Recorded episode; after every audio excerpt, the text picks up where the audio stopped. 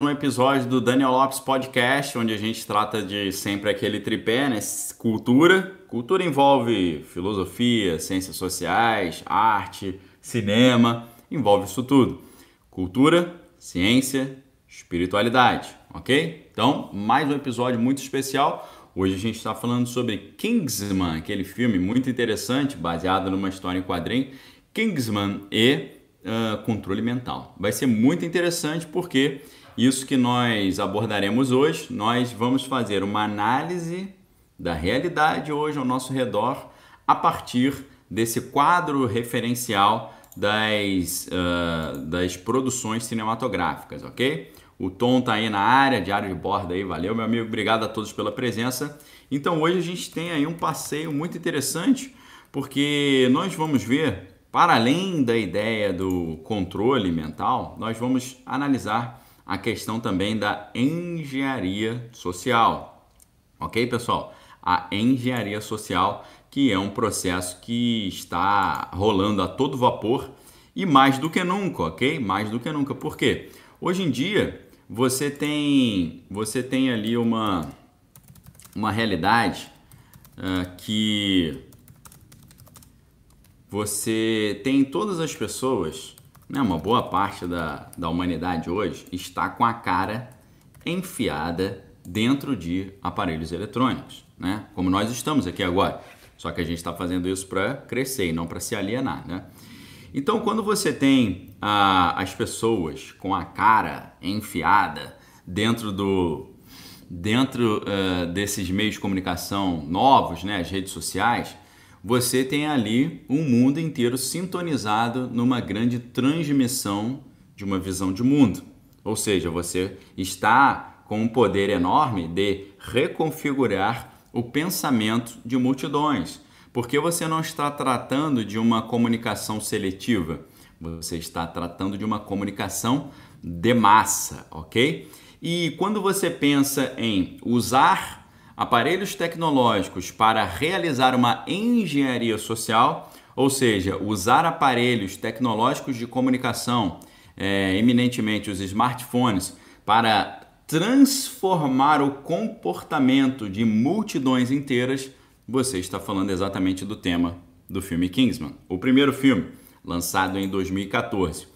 O filme Kingsman, Secret Service, né? Kingsman, Serviço Secreto, é um filme de mistura um pouco comédia com espionagem, que foi dirigido e coproduzido pelo Matthew Vaughn. E o roteiro, escrito por Matthew Vaughn e Jane Goldman, é baseado numa série uh, de quadrinhos, né? Do Dave Gibbons e do Mark Miller, que são dois grandes, assim, expoentes, né, dessa, desse universo dos quadrinhos, uma vez que o Dave Gibbons, ele também uh, ele é um artista, né? ele, ele trabalhou em obras como uh, Watchmen também, ok? Watchmen. Então, foi o que desenhou Watchmen, né? E o Mark Miller, ele também é um premiado autor ali de história em quadrinho e desenhou assim um... Uh, participou, né, de algumas das histórias, histórias em quadrinho mais populares, né? Que existem, como os Vingadores, né? O, o, uh, o Kick-Ass também, além do Kick-Ass, né? Então, nos Vingadores ele teve ali uma série de, de participações, né? Na, nas histórias em quadrinho. Então, uh, o, o filme Kingsman, ele vem então de uma, de uma história em quadrinho muito célebre, muito renomada, ok? E aí, pessoal, mais uma vez eu digo para vocês, alguns anos atrás, quando eu estava bem enfornado nos meus estudos acadêmicos, ali estava fazendo meu doutorado e tal, naquela época eu, eu olhava o universo das histórias em quadrinho, apesar de eu gostar, eu sempre gostei, mas eu olhava o universo das histórias em quadrinho como algo assim de um, um nível mais popularesco, algo que não entrasse, né, em profundidades conceituais, tecnológicas, filosóficas, sociológicas, antropológicas. Porém, queridos, hoje em dia, eu já digo para vocês que, em muitos casos, as histórias em quadrinho, elas conseguem trazer uma reflexão filosófica e sociológica muito mais, muito mais aprofundada do que, às vezes, você encontra em obras cinematográficas ditas sérias, ok? Lembrando, para todo mundo que está aqui no Instagram, você tem a capacidade, nesse momento, de nos ajudar a espalhar essa mensagem. através aqui do, da setinha aqui embaixo, tá? Então, através da setinha aqui embaixo, você pode divulgar a nossa live. Tem uma setinha aqui, uma, um aviãozinho, uma gaivotinha e tal. Através dessa setinha, ou gaivotinha, ou delta, ou aviãozinho, você pode chamar a tua galera. Chama a tua galera, porque isso aqui é conhecimento libertador, ok? É conhecimento que abre o nosso entendimento e é fundamental para o mundo hoje, o mundo que está tão travado, tão ali, né, agarrado, né, nas bobeiras da vida de hoje. Wagner está na área, Deus te abençoe, meu amigo, continuamos aqui na, na força aqui, obrigado pelo apoio. E Wagner, que é da nossa equipe aqui, nos ajudou a colocar o título aí. Então, o título de hoje, Kingsman, Controle Mental. Ah, o filme é muito interessante, por quê? Qual é o enredo do filme, né? Uh, o enredo do filme conta a história de uma incursão lá no Oriente Médio, que acontece em mil novecentos e noventa e sete. E aí, um agente secreto em estágio, que estava fazendo estágio ainda, ele entregou a sua própria vida para salvar a sua equipe, tá bom? Então, uh, culpando a si mesmo, o Harry Hart, né, que é o, o, o nome uh, do Galahad, Galahad é o nome do... é o codinome, né, o codinome do cara. Então o Galahad, é, ele ficou com a consciência meio pesada por causa dessa perda e ele entregou uma medalha de, de honra para a viúva desse agente, que é a Michelle Enwin, né, e o seu filho Gary Eggsy, dizendo para ligar se alguma vez ele precisar de alguma coisa e tal, que é a data ali, uh, tem a data, né, que o agente perdeu a vida no verso dessa moeda, né. Então uh, esse jovem, ele vê o seu pai, né, entregando a sua própria vida pra, uh, em favor, né, dos seus colegas, em favor da sua missão. E eles, uh, esse jovem, ele cresce então com esse, essa ausência da figura paterna. dezessete anos depois, o professor James Arnold, ele é levado por um multimilionário filantropo que é o Rich, Richmond Valentine, tá certo? E esse Richmond Valentine, ele é exatamente o... O, aquele nosso velho conhecido do Pulp Fiction e de tantos, fi, tantos filmes, o Samuel Jackson, né? O Samuel Jackson, ele é um cara meio onipresente, você já percebeu isso? O cara simplesmente... Uh, é, é, é, o cara fazia dez filmes no, no mesmo ano, era um negócio assim, simplesmente inacreditável, né? Então, dezessete anos depois, o que, que acontece? Esse jovem que perdeu o pai, ele é um... Ah, ele é assim um garoto assim de classe mais inferior, que é meio desajustado, né? Ele virou um jovenzinho meio, meio delinquentezinho, né? Então ele abandonou o treinamento que ele estava fazendo para se tornar um fuzileiro naval da Marinha ah, Real ah, do, ah, inglesa, né? Do Reino Unido. E apesar da, da sua inteligência e talento, então ele abandona esses estudos da Marinha Real, para virar ali um fuzileiro naval e tal, um membro da Marinha uh, do Reino Unido, e ele vai, ele prefere ficar treinando parkour, ginástica, né? E aí depois dele se acabar sendo enquadrado ali, encarcerado por uh, furtar um carro do seu padrasto que é gangster, né? O Dean, né? O, o Eggsy, ele liga para esse número e recita a frase que estava ali com uma frase de codinome, né? Oxford, not Brogues. Então, o que acontece, né? O, o Hart, que é o Galahad, o Galahad organiza a libertação dele e explica que ele é membro, ele fala, ó, oh, meu jovem, né? Eu e seu pai, seu pai também, eu sou membro dos Kingsman, né? Que é um serviço de inteligência privado, ok? Serviço de inteligência privado. Você fala, existe isso? Existe isso, existe muito. Existe serviço de inteligência privado, existe serviço de soldados privados, ok? Existem é, várias empresas que são privadas que fazem esse tipo de serviço, tá? Quando os caras vão lá para o Oriente, fazem um monte de, de atividade lá, às vezes eles não estão levando o próprio pessoal do alistado, não. Às vezes eles estão levando a galera que é contratada, são empresas que fazem isso, ok? Empresas que fazem esse tipo de serviço. É, é um assunto muito interessante porque isso dá uma mudança bem grande na, na dinâmica, né, do, uh, do, do sistema do, dos conflitos no mundo hoje, Você tem, por exemplo, a empresa Blackwater, uma das mais importantes nesse sentido. Então, quando você assiste Kingsman, você aprende um pouco sobre esse detalhe, sobre esse mundo que você às vezes não conhecia. Você já tinha ouvido falar nisso? Em empresas como Blackwater, que é uma empresa, uma empresa que o exército, o governo americano contrata para mandar para os conflitos lá no Oriente, empresa privada, não são pessoas que são funcionários públicos alistados ali, debaixo de uma cadeia de comando ali, é totalmente diferente. Então, o Galahad explica para esse jovem, ele fala, olha só, nós somos serviço de inteligência privado que fomos fundados pela elite britânica que perdeu seus herdeiros na Primeira Guerra Mundial e colocou todo o seu dinheiro para proteger o mundo. Então, o nome da organização é, é o nome de uma alfaiataria, né? Que é, a fachada deles é, nós somos uma empresa que faz ternos e roupas, mas na verdade é uma empresa de inteligência privada com assim, um efetivo de altíssima qualidade em termos de, de, de combate e tal, né? Então, o Galahad explica, né? Que abriu uma vaga, que tem uma posição disponível. Porque o outro agente, que era o Lancelot, você vê que o nome dos personagens estão diretamente relacionados com a lenda de, do famoso Arthur Pendragon. Já ouviu falar em Arthur Pendragon? Arthur Pendragon é o rei Arthur, né? E a história toda do, das Brumas de Avalon, né? Da história toda do, do rei Arthur é muito, é muito interessante essa história, né? Uma história fascinante.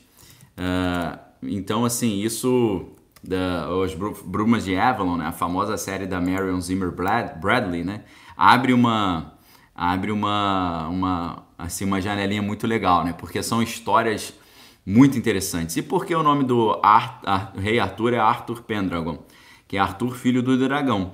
Você pode ver que a, o símbolo da família real britânica é o dragão, né? Então eles têm essa ideia de nós somos filhos do dragão e tal. E você sabe que é um dragão na Bíblia, né? Você sabe que é o dragão que com a sua cauda arrebanhou um terço das estrelas e, né, fez toda aquela revolta lá no início da, das eras humanas aqui.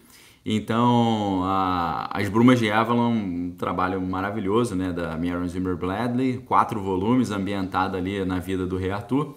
E só para resumir para vocês, pessoal, a história do rei Arthur é um dos descendentes, né, quando você tem as, as invasões bárbaras, né, que começam a colocar o Império Romano ali em colapso, as invasões bárbaras elas, uh, elas fazem com que a, a, a realeza do Império Romano tente fugir. Então, uma parte da realeza do Império Romano, ela foge para a Inglaterra. A Inglaterra, como era uma ilha, ela funcionava como uma espécie de grande refúgio, né, para problemas, né? Por exemplo, quando a Europa começou a ser cristianizada, boa parte dos feiticeiros e bruxos que começaram a ser ali é, combatidos, né, pela, pela, pela, é, pelo cristianismo, eles se refugiaram na Inglaterra e na Escócia. É por isso que na Escócia você vê tanta produção ali ocultista, né, porque muitos desses caras fugiram para lá. Não só os, os pagãos e feiticeiros originais que havia na Europa, mas depois o próprio o, o, o resquício dos templários, né? Quando a igreja decidiu combater e acabar com os templários, eles foram embora para a Escócia, dando origem ao famoso rito escocês, ok? Então, a, a Rojas, Rojas Buon Germino falando, estou assistindo Twin Peaks, espero que você goste, ok? Twin Peaks é aquelas coisas que eu falo assim, eu amo, mas cuidado na hora de assistir, porque talvez você não vá gostar, ok? Ah, a Sola, Sola Vela, Sola Avelar Dutra, Sol Avelar Dutra. Mais legal são os dois que antecedem a série, A Casa da Floresta e A Senhora de Avalon. Valeu, pessoal, obrigado aí. Então, assim, histórias muito interessantes, né? Você vê o Kingsman fazendo uma conexão direta com ah, o universo, né, do rei Arthur e por aí vai. Ah, valeu, Rojas. A Rojas está na segunda temporada, assinei Paramount para isso. Sensacional. Se você tem, se você tem esse apreço pela cultura, a cultura, ciência e o mundo espiritual, você vai amar Twin Peaks, porque ele faz essa, essa triangulação de forma perfeita. Então, uh, o que, que acontece? Aparece uma, uma vaga para esse jovem, porque o Lancelot havia sido é, abatido pelo, uh, por, pelos os inimigos lá, né? Então, o Eggsy se torna um candidato. Ele entra ali para fazer uma espécie de peneira, né? E o, o Merlin, que é o agente de suporte técnico, né? O Merlin, você vê o Mago Merlin também na história, descobre que o professor está trabalhando como se nada tivesse acontecido, né? Então ele tenta ali interrogá-lo lá no Imperial College, mas um, o que, que acontece? O, o cara tinha um microchip no seu pescoço e quando ele é interrogado, esse microchip ele é detonado, ok? Olha que interessante, isso é muito interessante porque trata dessa questão de implantes e tal, é algo que não está tão longe da realidade assim não. Então eles conseguem, eles vão procurando ali de onde veio o sinal ali do detonador, eles encontram que veio ali da propriedade do empregador, que, do, do chefe ali desse cara, que era o Valentine, que é o Samuel Jackson, que é um bilionário e filantropo, e aí a gente precisa parar. Eu vou até pe pegar uma água aqui, para eu molhar meu bico aqui, porque vocês já ouviram essa associação, tirando Tony Stark, eu estou falando de figuras reais no mundo, vocês já ouviram essa associação entre bilionário, filantropo, e fazendo alguma besteira em, em oculto? Vamos ver se vocês conseguem me ajudar. O cara, é, estamos falando de pessoas no mundo real. O cara é bilionário, é filantropo e está fazendo alguma besteira ali ocultamente. A Adriana já, já matou a charada. Valeu, Adriana. Obrigado, tá? Show. Eu vou, deixa eu colocar uma aguinha aqui para mim enquanto isso. Exatamente, ok? Exatamente isso. Tá bom? A galera tá falando aí, esse negócio de chip então é real, né? Perguntou Burnham, Grace, tá, tá, Takahashi. Então, queridos, é, sobre essa ideia de, de chip, né? O Elon Musk, ele tá fazendo o Neuro, Neuralink, que é um, é um implante cerebral, né? Se você pesquisar na primeira temporada do programa Conspiracy Theory, da True T V, apresentado pelo Jesse Ventura, você vai ver exatamente ah, algo nessa linha, ok? Gifone está falando do soro fisiológico, então, soro fisiológico também. Mas se você pensar alguém que está fazendo algo mais nessa área tecnológica, né? Aí já é outra figura, é outra figura que a galera aí, ah, a galera tá falando até hoje, tá falando aí no, na conversa, ok?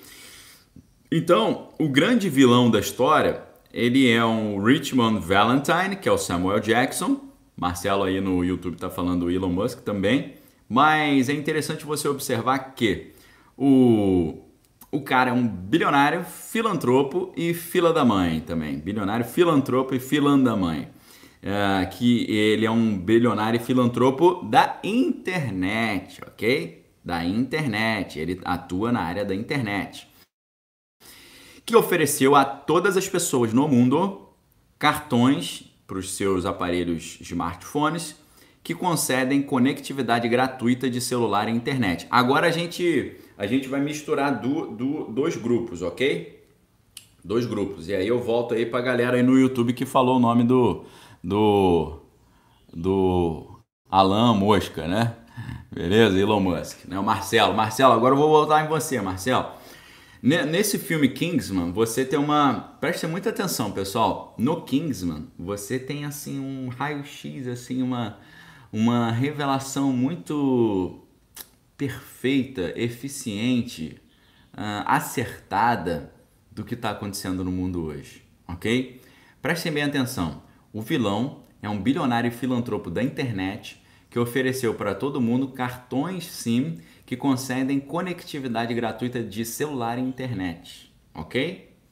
Então, primeira coisa que eu digo para vocês, pessoal, quando você não pagou para usar um serviço, o serviço é você, o produto que está sendo vendido é você, ok? Quando você está dentro de um serviço e você não pagou para usar esse serviço, o produto que está sendo comercializado não é o cartão uh, do celular, não é o chip do celular, não é o smartphone, não é a rede social. O produto que está sendo comercializado é você. Se ninguém pagou para estar ali, o produto é você. Ok? Beleza? A galera tá falando, não existe almoço grátis. Exatamente isso. Tá bom? Então prestem muita atenção. É, cavalo dado, não se olha os dentes. Ok? Você não precisa olhar o dente do cavalo, mas você não precisa aceitar o cavalo também, né? Cavalo dado não se olha os dentes, mas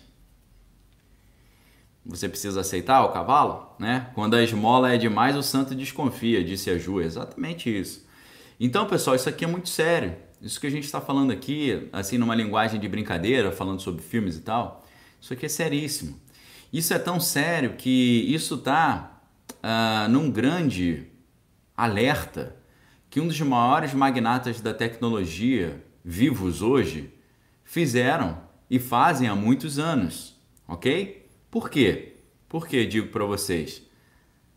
A gente tem lá no Vale do Silício um, uma única pessoa. Vale do Silício é lá na, no estado da Califórnia, ali perto da em São Francisco, onde tem as grandes empresas de tecnologia do mundo que dominam o mundo, tá? Quem manda no mundo hoje está ali no Vale do Silício, que em inglês é curioso, né? Porque o nome é Silicon Valley. Parece que é o Vale do Silicone, né? Você imagina as mulheres assim com o busto avantajado, né? Mas não é o Vale do Silicone, é o Vale do Silício, né? Mas o nome em inglês é Silicon Valley. Então, lá no Vale do Silício, que é meio Vale do Silicone também, porque eles querem esbanjar, é... eles têm empresas ali como Google, Facebook, WhatsApp, Instagram, é, YouTube, tá tudo ali. Aí eu pergunto para você, você pagou para usar alguma dessas empresas? Você pagou? Você tá pagando? Ninguém tá pagando. Se você não está usando um produto e não tá pagando, você que é o produto, ok? Quem falou isso? Jaron Lanier. Quem é Jaron Lanier? Jaron Lanier é um dos engenheiros-chefe da, lá da Microsoft e é um dos poucos caras que critica esse universo. Valdeci tá aí na área, não tá, Valdeci? Vou pegar dois livros aqui que eu já mostrei para vocês, mas eu vou pegar de novo, ok? Sente o drama.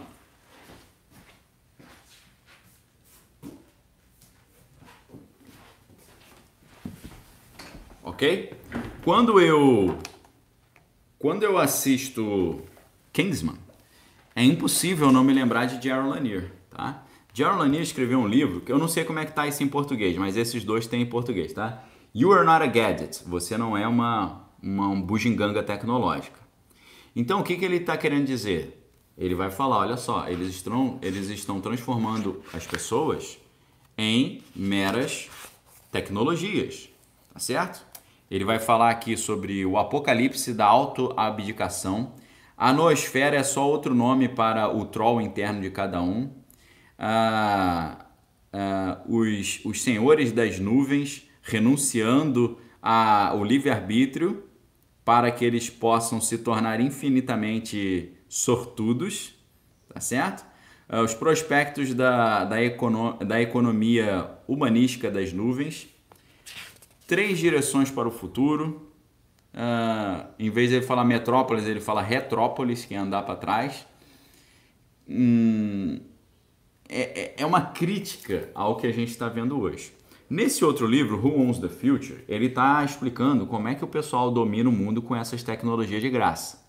Como é que os caras são trilionários vendendo produto de graça ou oferecendo serviço de graça? Ninguém pagou para usar essas redes sociais que a gente está usando aqui nesse exato momento. Ninguém pagou. Se a gente não está pagando, os próprios usuários que são o produto. Eles estão nos vendendo. Vendendo os nossos dados, vendendo né, tudo. Né?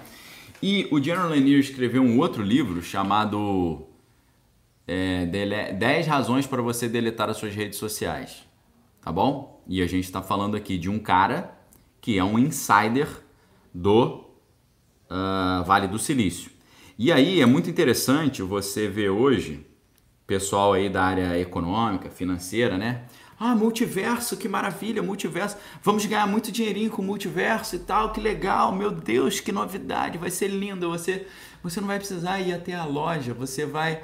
Você vai ir até a loja da sua própria casa com o seu óculinho, o Oculus Rift, que está analisando todo o seu movimento dos seus olhos para poder te ler, te manipular e tal, extrair todas as informações privadas suas, porque ele vai estar tá te ouvindo e vai estar tá te filmando. E sempre a, sempre a mamãe falou, não fique com a cara muito perto da tela da televisão, e agora eles querem botar uma tela dentro da sua cara, e todo mundo acha isso lindo, botar uma tela dentro da cara.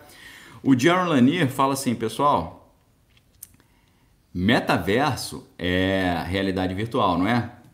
Sabe quem inventou o termo realidade virtual? Ele, Jaron Lanier. Olha a foto dele aí, tá? Um dos maiores gênios da tecnologia do mundo. E ele tá falando, pessoal, isso tudo é somebody love, isso tudo é persuasão, isso tudo é te usar como cobaia. Isso tudo é usar a dinâmica pavloviana da ciência comportamental behaviorista para adestrar você. Porque ele diz, quando você não pagou para usar um serviço, você é o produto que está sendo vendido. Então o que, que ele diz? Quando você usa uma rede, essa rede quer engajamento. Engajamento é o quê? Interação. Quanto mais interação tiver nas redes, mais essas pessoas lucram porque mais ela está sendo usada. Você está dedicando mais tempo dentro desse serviço. Quando você dedica mais tempo dentro desse serviço, eles querem entender o que, que faz as pessoas ficar mais tempo dentro do serviço. E infelizmente eles perceberam que o que mais faz as pessoas ficarem dentro de um serviço são as polêmicas, são as celeumas, são as disputas, são as discussões, é o bafafá, a baixaria, o baixo nível, as ofensas. A negatividade é o que mais atrai as pessoas para manter o máximo de horas em uso nisso. Então, o que que o, que que o, ah, o, que que o Jaron Lanier vai dizer? Ele vai dizer que eles estão... É, gratuitamente te oferecendo esse serviço, mas estão ali não só extraindo os seus dados, fazendo uma mineração de dados, mas eles estão levando você a se comportar do jeito que eles querem, através do antigo sistema pavloviano, do cão de Pavlov, que é o sistema de estímulo-resposta, ok? Então aqui, pessoal, no... No, no Kingsman, no filme, você está vendo um cara que é um bilionário filantropo da internet, oferecendo de graça para todo mundo cartões, chips de celular para que eles possam ter conectividade gratuita de celular, ou seja, telefonia, e também de internet, tá bom? E ele se coloca então como um grande filantropo. Vocês precisam entender então que... É, de, deixa eu, deixa eu re, re, é, rememorar aqui uma conversa. Uma vez perguntaram para o Steve Jobs, Steve Jobs não valia nada não, tá pessoal? Basta você ler a biografia dele lá, Jobs. Ou você vê... Os filmes não representam tanto isso, mas ele era um cara muito grosso, né? Com os seus funcionários, né? Um cara totalmente surtado, mas era um gênio. E é, existe um livro onde você fala exatamente sobre isso, né? O gênio surtado que domina uma população de histéricos, ok? A gente vai estudar lá no Clube de Leitura, mas as inscrições já se encerraram ontem meia-noite. Quem pegou, pegou. Então, o Steve Jobs, uma vez, numa entrevista, perguntaram para ele, caro Steve Jobs, por que você não faz igual o seu coleguinha aqui da Microsoft e se dedica à filantropia? Ok? Prestem muita atenção, prestem muita atenção. Perguntaram para o Steve Jobs, um cara que não tinha papa na língua, o cara que falava o que queria, não estava nem aí, quando ele estava chateado ele falava mesmo. E perguntaram para ele isso. Eu vou repetir, prestem atenção, porque isso aqui era mu- é muito importante vocês entenderem. Cara, Steve Jobs, por que, que você não faz como seu coleguinha da Microsoft e investe em filantropia? Aí sabe o que, que ele respondeu? Ele respondeu, não preciso investir em filantropia, porque esse coleguinha aí que você falou só investe em filantropia para esconder as, as M's que ele faz. Entendeu? Então, pessoal, essa ideia de filantropia geralmente é para esconder as M que os caras estão fazendo, infelizmente. Geralmente serve para isso. Eu vou dar um exemplo claro para vocês, tá? Quando eu... Isso aqui que a gente está fazendo é a hermenêutica da vida. Eu estou dizendo para você o que, que vem à minha consciência, quase que de forma fenomenológica, da fenomenologia do Edmund Husserl, né? Quem está no grupo de leitura, no clube de leitura sabe o que, que é isso. Porque a gente estudou Descartes estudando junto Edmund Husserl, que é o pai da fenomenologia. Quando eu assisto Kingsman, o que vem à minha consciência, ou na terminologia de Edmund Husserl, as vivências pelas quais eu passo, ou as vivências que eu vivencio, sendo redundante aqui, apóstolo Zé Mário, obrigado aí, glória a Deus, obrigado pela força aí, tá? Qualquer dúvida, estamos à disposição. Quando eu assisto Kingsman, Kingsman o que que vem? A minha consciência, vem isso tudo. Então é a hermenêutica da vida. Eu estou usando a hermenêutica, que é a interpretação de filmes, séries e livros, para melhorar a minha vida, entender melhor a minha vida. Então, quando eu olho isso tudo, me vem essa ideia. Ah, o cara é filantropo. Vou dar um exemplo para vocês. A gente tinha um cidadão, a gente já falou sobre, uh, sobre um químico chamado Alfred, ok? Esse químico Alfred, ele era lá de Estocolmo, né, e tal, e ele era um inventor, e ele inventou um negócio chamado a banana de dinamite, né? E essa banana serviu para tirar muitas pessoas de cena, né, tirar a vida de muita gente e tal. Então esse cara ficou com o filme meio queimado, sabe por quê? Assim como o Tony Stark, assim como o Tony Stark, ele ganhou a vida criando um produto que tirou a vida dos outros. Ou o cara, o cara ficou multimilionário, bilionário, o cara ficou bilionário, o cara ficou bilionário criando um produto que tira a vida dos outros. O cara ficou bilionário ao custo da, da vida alheia. Isso é uma fama que ninguém quer, né, pessoal? Ninguém quer uma fama dessa. Então esse cara chamado Alfred, ele criou um prêmio com o sobrenome dele, porque o nome desse cara era Alfred Nobel. Então o que, que esse cara pensou? Se eu morrer do jeito que eu tô, eu vou entrar, a minha história vai ser o quê? Morreu o bilionário que ganhou a vida tirando a vida dos outros com a banana, com a, essa banana aí que você acende ali o pavio, né? O que, que ele fez então? Ele, poxa, eu não vou, não vou ficar com essa fama, né? Vamos fazer o seguinte, em mil novecentos e sessenta e nove... Eu vou criar, ele criou um prêmio na área de economia, financiado pelo Banco da Suécia, e o prêmio de ciências econômicas, em memória, né, foi criado em memória dele. Mas uh, o que, que acontece? Uh, acabou sendo criado um prêmio que fazia com que ele, em vez de ser o cara que ficou bilionário através da vida lá do... Da, da, ao custo da vida alheia, ele virou um bilionário que é um patrono da ciência, poxa, entendeu? Então o cara é patrono da ciência. É igual você vê o, o, o grande prêmio da... o grande prêmio do, do jornalismo, né? Que é o prêmio Pulitzer. Se você for olhar a história do, do Joseph Pulitzer, pô, o cara é polêmico pra caramba também. Cheio, a história dele bem complicada, entendeu? Então esse prêmio ali, que é, uh, foi criado ali pela Universidade de Columbia, né? Que é o maior prêmio do jornalismo. Hoje você vê que era um cara que no jornalismo que era um cara meio polêmico, para não dizer outra coisa, entendeu? Então, uh, a gente tem que ficar de olho nesse negócio aí da filantropia, porque filantropia é muito legal, mas geralmente o cara está tentando fazer aquilo que no marketing se chama de reposicionamento de marca, tá? O que, que é o reposicionamento de marca? É quando você... Você está fazendo ali uma espécie de rebranding, né? Você quer mudar a imagem que a sua marca tem, ok? Então, é, essa ideia de branding, né? De o reposicionamento da marca, você vê isso sendo feito com nomes de pessoas também, né? Então, você monta a Fundação uh, Joãozinho da Silva. A Fundação Joãozinho da Silva, primeiro, é para evitar pagar impostos, né? Esses caras fazem isso de forma muito brilhante. Hoje você entende por que que bilionário às vezes paga menos imposto do que o faxineiro. Nesse livro aqui você vai entender isso. Porque Marx, ele falava que a burguesia deveria ser enfraquecida através de impostos cada vez mais altos. E quem inventou isso foi a elite bilionária. Então, aí você pensa assim, pô, mas a elite bilionária vai criar um negócio que vai atrapalhar eles mesmos? Porque eles vão ter que pagar impostos. Não, eles não pagam impostos. Eles transferem toda a sua fortuna para as fundações e as fundações têm isenção fiscal, ok? É por isso que você vai ver que os caras, os caras bilionários, teve um ano que um desses bilionários pagou quinhentos dólares de imposto, enquanto o cidadão comum trabalhador estava pagando cinco mil, entendeu? Então, é... assim, o meu povo se perde porque ele falta conhecimento, ok, pessoal? Nós estamos aqui numa cruzada contra a ignorância. Eu estou todos os dias aqui de manhã trazendo para vocês o quê?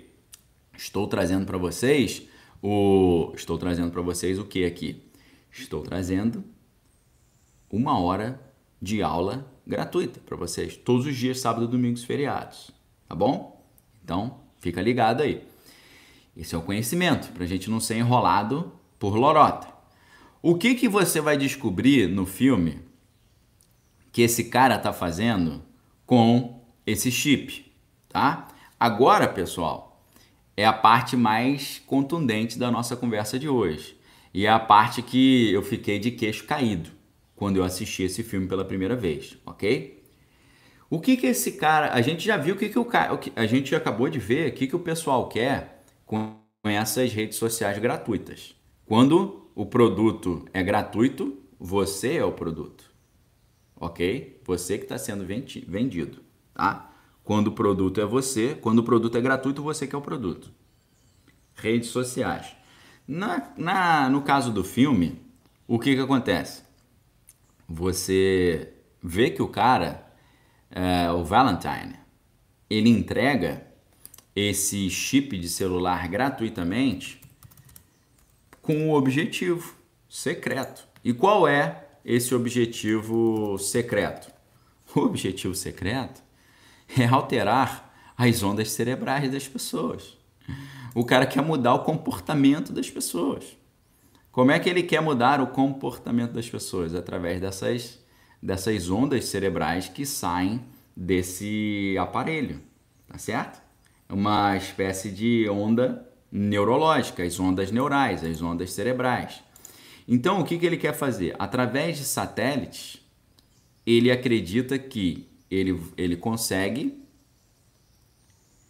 Ele quer fazer uma redução do número de pessoas no mundo, tá bom?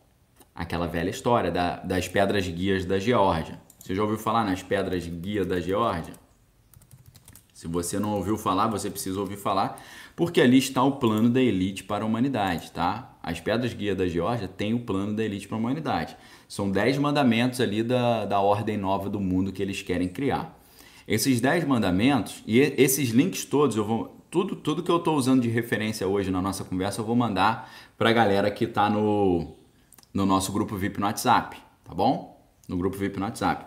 A, a Bur, Burn, Burnham Grace Takahashi. Grace Takahashi já matou a charada aí, ok?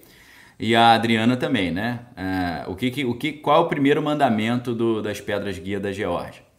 Manter a população humana num equilíbrio constante, não ultrapassando quinhentos milhões de pessoas, ok? A, a, a população do Brasil é quase metade disso. Então, quinhentos milhões de pessoas seria, seria duas populações brasileiras só.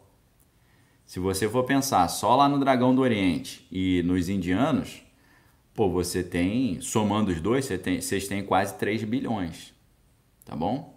Vocês têm quase três bilhões de pessoas.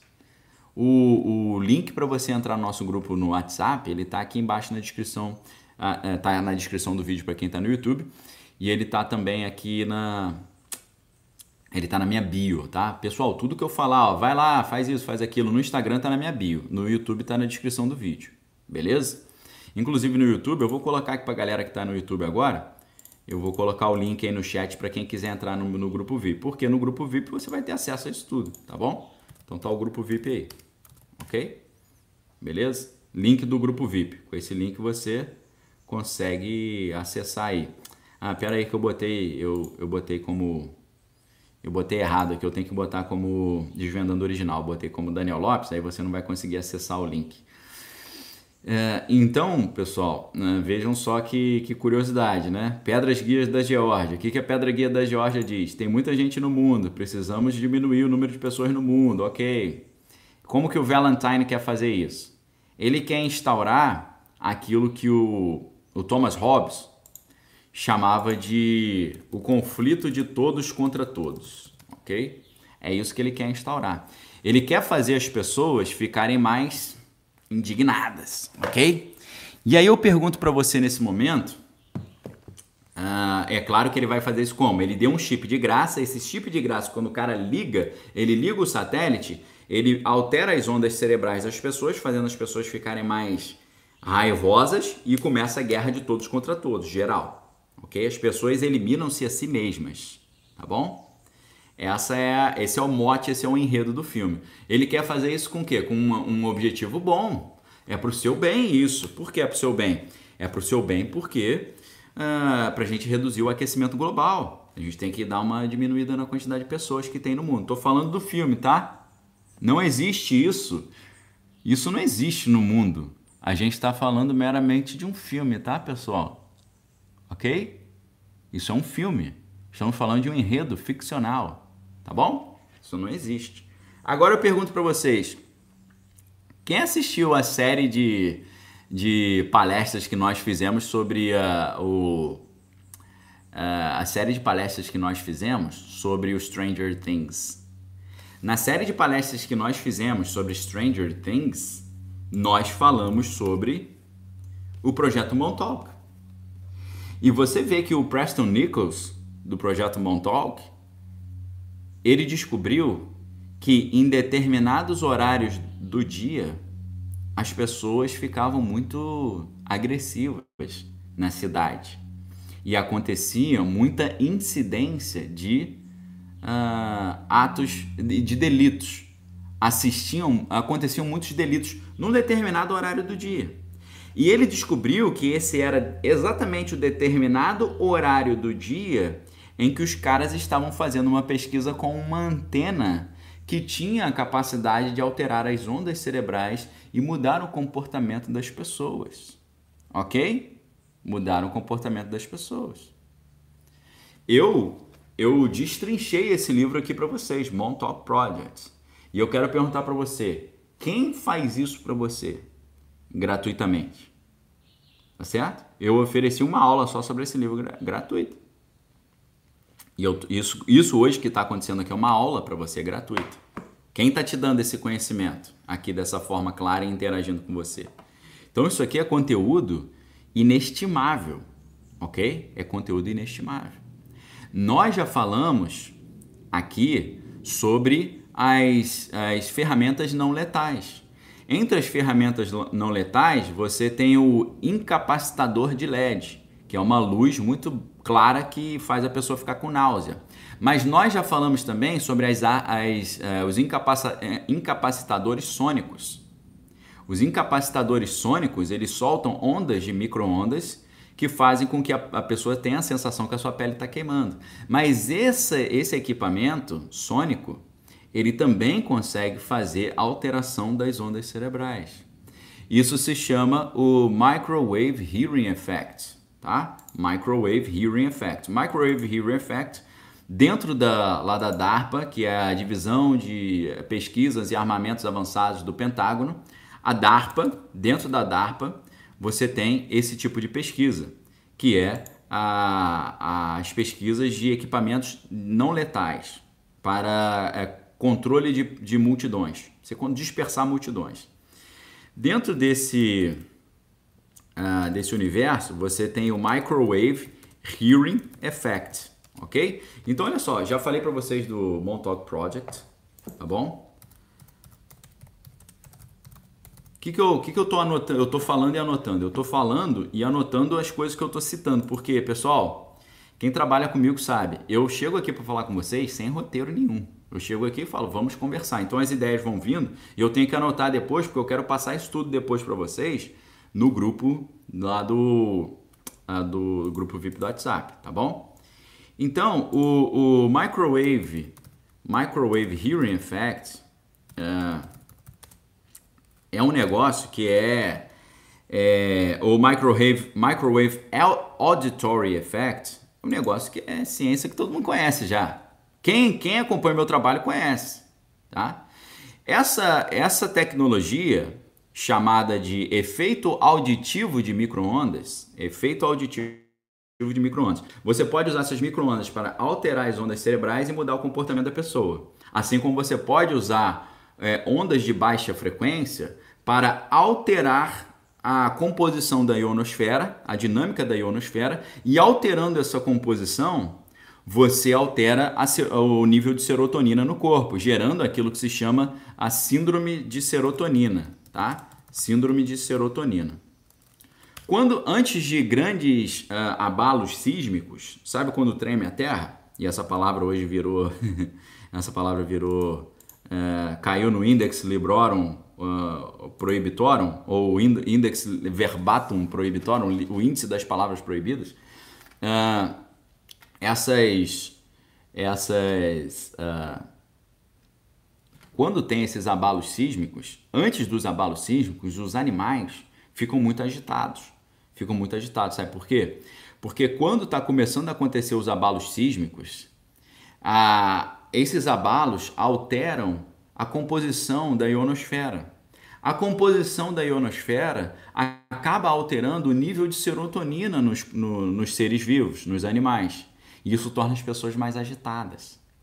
Então você tem várias maneiras de alterar o comportamento das pessoas através de ondas, ok? Você tem a, a, a, a mudança eletromagnética da ionosfera alterando o nível de serotonina. Você tem a Isabel falando dos pássaros caindo, tem a ver com isso. Essa semana no México, centenas de pássaros caíram assim, puff, do nada. E você tem também a, a, o efeito auditivo de micro-ondas, tá? O efeito auditivo de micro-ondas. Tudo isso que eu estou falando, né, é chamado também de efeito Frey. Tudo isso que eu estou falando para vocês, eu vou deixar os links, tá? É, isso em mil novecentos e sessenta e um, o neurocientista americano Alan Frey, ele estudou esse fenômeno. E ele descobriu, descobriu que através de micro-ondas você poderia colocar vozes dentro da mente da pessoa. E não são vozes que vêm pelo ouvido, são vozes que ficam dentro da caixa craniana. Ok? Hoje em dia, existem fones que você não é mais o fone de ouvido, você coloca o fone na testa e, e aquele fone na tua testa está mandando a música para dentro da sua caixa craniana e você consegue ouvir música e conversar com os outros ao mesmo tempo. Por quê? A música está entrando, ressoando na caixa craniana e a conversa está vindo pelo tímpano. Não é uma, um sistema auditivo que passa pelo nervo auditivo. Ele é craniano, tá? Isso aí é o efeito auditivo de micro-ondas. Beleza? Isso se chama a arma da voz de Deus, tá? The Voice of God Weapon. Você tem um artigo de dois mil e treze na revista Wired Magazine que... Uh, um artigo assim estonteante, de cair o queixo totalmente, né? E eu digo para vocês, pessoal, eu ia até falar para vocês, né? É, na verdade, o primeiro artigo, o primeiro artigo é de dois mil e sete. Depois você tem em dois mil e oito outro artigo. Depois você tem ainda em dois mil e oito outro artigo. Pessoal, eu vou passar para vocês aqui, uh, cara, quatro artigos da revista Wired. E se você não conhece, meu amigo, você está totalmente vulnerável a ser um, um cobaia aí do Valentine, ok? Se você acompanha o meu trabalho, você precisa conhecer a Wired Magazine, essa revista, né? Uh, o que, que é a Wired Magazine? Wired Magazine é uma revista americana de publicação mensal com sede em São Francisco, na Califórnia, que aborda questões envolvendo tecnologia, ciência, entretenimento, design, negócios e os seus diferentes subtópicos e a, e a respectiva influência na sociedade, na cultura, na economia e na política, ok?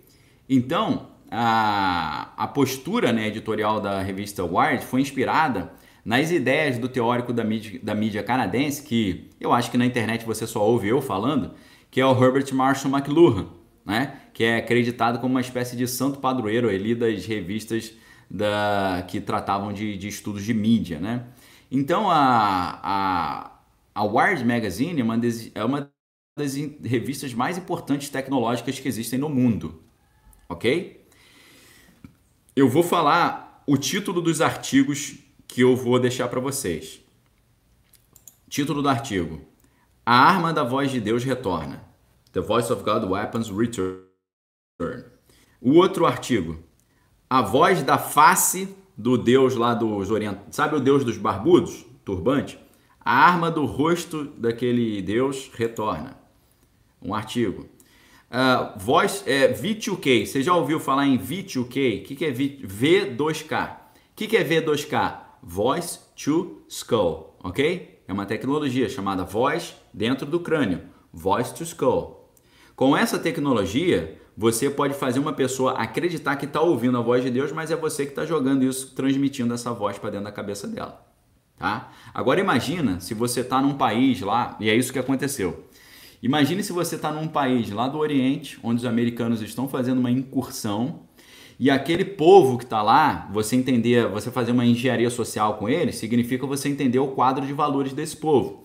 Qual é o quadro de valores desse povo? O quadro de valores desse povo é: nós estamos aqui cumprindo uma missão divina. É o que, é o que nosso Deus mandou fazer, a gente está fazendo. Então, Dentro do quadro de valores, se você faz uma análise de antropologia social com eles, que que você, qual, qual é a análise que o antropólogo social faz? O antropólogo social vai analisar quais símbolos criam o quadro de sentidos e valores de um grupo, ok? O antropólogo cultural, a antropologia tem várias linhas, tá? A antropologia cultural, ela vai estudar um determinado grupo, pode ser um grupo indígena, pode ser um grupo urbano, pode ser um grupo de skatistas, surfistas, nerds. Eles vão estudar como esse grupo usa determinados símbolos para construir o seu quadro de valores. E esses símbolos e quadros de valores governam a prática. É um quadro de valores que governa a prática. É mais ou menos como o Antônio Gramsci usa para fazer a Revolução Cultural. Mudar o quadro de valores, mudar o senso comum, mudar os pré-concebidos, mudar os preceitos introjetados para mudar o comportamento e a percepção da realidade, ok? Isso aí se chama... É, é, é, ao mesmo tempo você está falando de psicologia é, social, ao mesmo Ao mesmo tempo você está falando de psicologia comportamental, behaviorista, que é do Skinner, Pavlov, e ao mesmo tempo você está falando de operações psicológicas, ok? É, você mistura comunicação social, psicologia social, uh, propaganda, uh, ciência comportamental, psicologia pavloviana, behaviorista, Skinner, com uh, o quadro da antropologia cultural. Então você pensa assim, uh, eu quero conquistar um, um grupo, eu quero... Eu quero subjugar um grupo.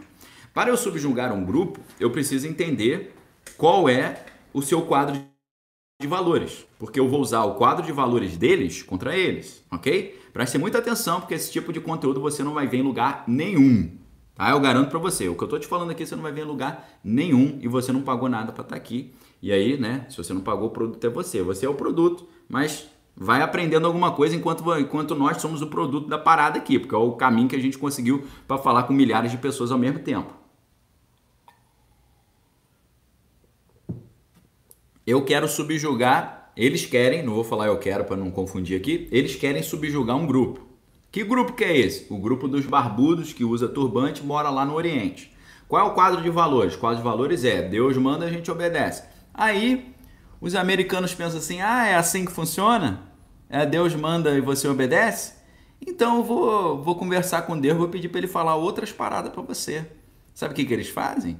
Eles desenvolveram um equipamento chamado V dois K, que isso você nunca ouviu falar em lugar nenhum, sou eu que estou te falando, tá? Você pode falar no canal do Joãozinho, Joãozinho falou sobre isso. No canal do Zezinho, bate-bola, Zezinho bate-bola falou isso. É, é V dois K, ninguém falou contigo, tá?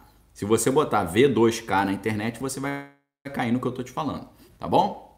Então, uh, V dois K significa Voice to Skull, significa Microwave Hearing Effect, significa que todo mundo que está no grupo V I P do WhatsApp vai receber todos esses artigos acadêmicos da revista Wired. O que, que significa isso? Você pega on, uma máquina que transmite ondas, eletro, é, transmite ondas de micro-ondas, e essas ondas de micro-ondas estão dizendo o seguinte... como se fosse a voz de Deus. Não vem do ouvido, vem dentro da cabeça, tá bom? Eu não sei se você já, você já no, no seu mergulho no mundo espiritual, você já ouviu essa comunicação mental. É como se fosse telepática. Eu já ouvi algumas vezes, não foram muitas. Eu já ouvi algumas vezes nos meus momentos de oração, nos meus momentos de conversar com Deus. A primeira vez que eu ouvi Deus falar assim comigo... e eu acho que não foi um equipamento desse, Deus queira, é, foi uma frase muito estranha. Eu estava orando antes de ir para um monte fazer uma oração e eu falei com Deus, Deus, eu quero, eu preciso ouvir a tua voz, eu quero receber as tuas coordenadas, eu quero uma orientação para o que eu preciso fazer na minha vida, eu quero ver a tua glória, eu quero ouvir a tua voz. A tua palavra diz, batei e abrir-se-vos, batei e abrir-se-vos-á, buscais e achareis, procurareis e encontrareis. E durante essa minha oração de joelho, dentro do quarto, eu ouvi essa voz dentro da minha cabeça, falando, vai ter um bicho no meio do caminho. Falei, caramba, vai ter um bicho no meio do caminho? Uou, o que, que é isso, né? Eu estava esperando Deus falar comigo, vai meu filho, vai por esse caminho, que esse caminho é bom. Ou não, meu filho, não faça isso, porque não é o sonho, o meu sonho para a sua vida. Não. Deus, ele fala para mim, vai ter um bicho no meio do caminho.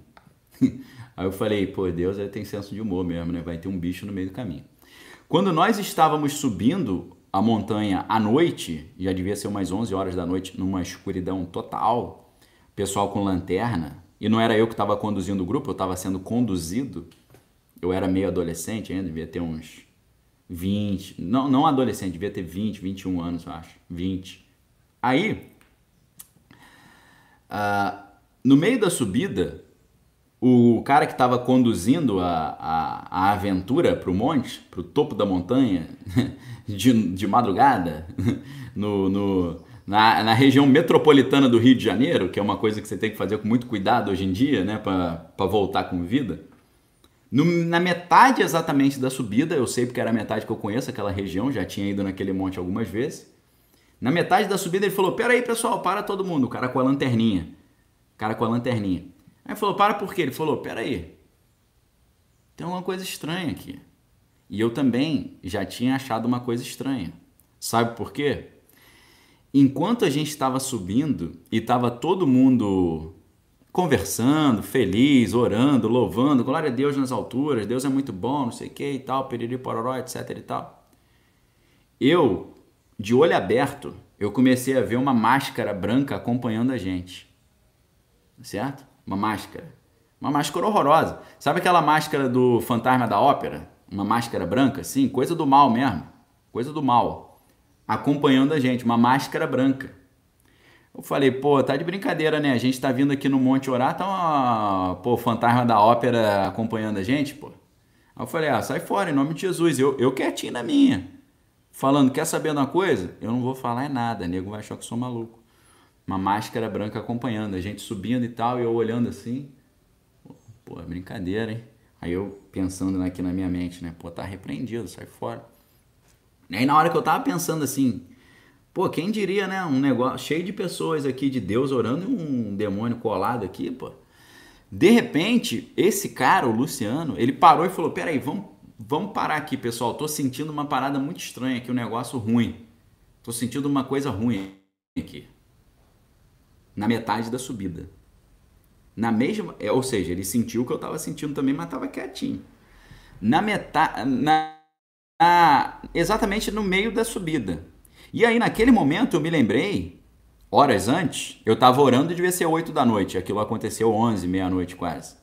Eu falei, cara, será que esse era o bicho que estava no meio do caminho, que Deus falou? O bicho sendo o demônio no meio do caminho? Aí eu falei assim, puxa vida, ah... Uh, será que era isso? Eu, aí eu fiquei até meio satisfeito. Falei, poxa Deus, obrigado, valeu. O senhor, o senhor me disse que ia ter um bicho no meio do caminho, apareceu um bicho, entre aspas, um demônio, sei lá, no meio do caminho. Então, beleza. Aí, vamos orar, vamos repreender esse demônio. Vamos. Aí todo mundo orou, sai em nome de Jesus, sei que e tal. Vai embora, vai pra Birma, sai daqui, não pertence.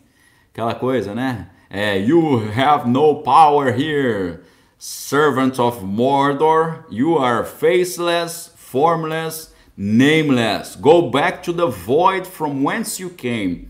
Isso que eu falei é o que a Galadriel fala pro, pro Sauron, o necromante, quando ele tá querendo vir, né? Ela fala, você não tem poder aqui, servo de Mordor, você, você não tem nome, não tem forma, não tem face, volte para o abismo de onde você saiu, só faltou falar em nome de Jesus. Então a gente mandou essa, go back to the void from whence you came, volte para o abismo de onde você veio. E aí beleza, fiquei felizaço, fiquei felizaço, felizaço, tá bom.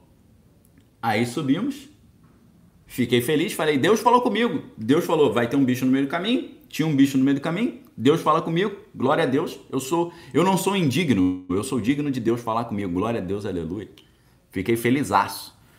Aí... Uh,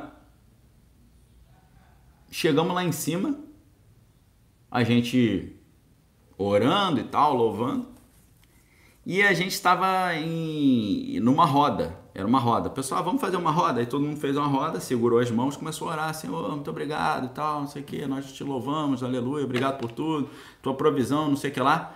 Tava um dia frio, era inverno, né? Você imagina, você tá no inverno, no meio do mato, no topo de uma montanha. Ok? Então eu tava de blusa, como diz em São Paulo, ou casaco, como diz no Rio. Mas eu tava com uma blusa que era muito leve. Era uma blusinha como se fosse assim de, de, de um paninho. de flanela, sabe, tecido flanela? Eu não sou muito bom de, de tecido, mas era tipo tecido flanela. Então ela era uma blusa frouxa, larga assim, entendeu? E aí a gente tá lá, pô, Senhor, orando, né, muito obrigado e tal, de repente, fum, passou um negócio atrás de mim e mexeu a minha blusa, passou assim, fum, mexeu a minha blusa. Aí eu olhei e na hora que passou fez um barulho na, no mato, assim, como se fosse um morcego passando e foi indo pro mato. Aí passou assim, puf, na minha camisa, eu olhei pro lado e falei, no mato.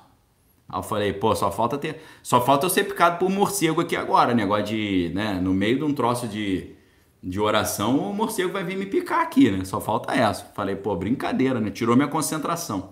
Aí a gente tá lá de novo, Senhor, muito obrigado, parada, fuf, de novo, no mato. Aí, fuf, no mato. Aí eu falei, pô, peraí, meu irmão, não dá, né, pô, pelo amor de Deus, a gente já orou, que parada é essa? Aí a gente tá lá orando e tal, não sei o quê.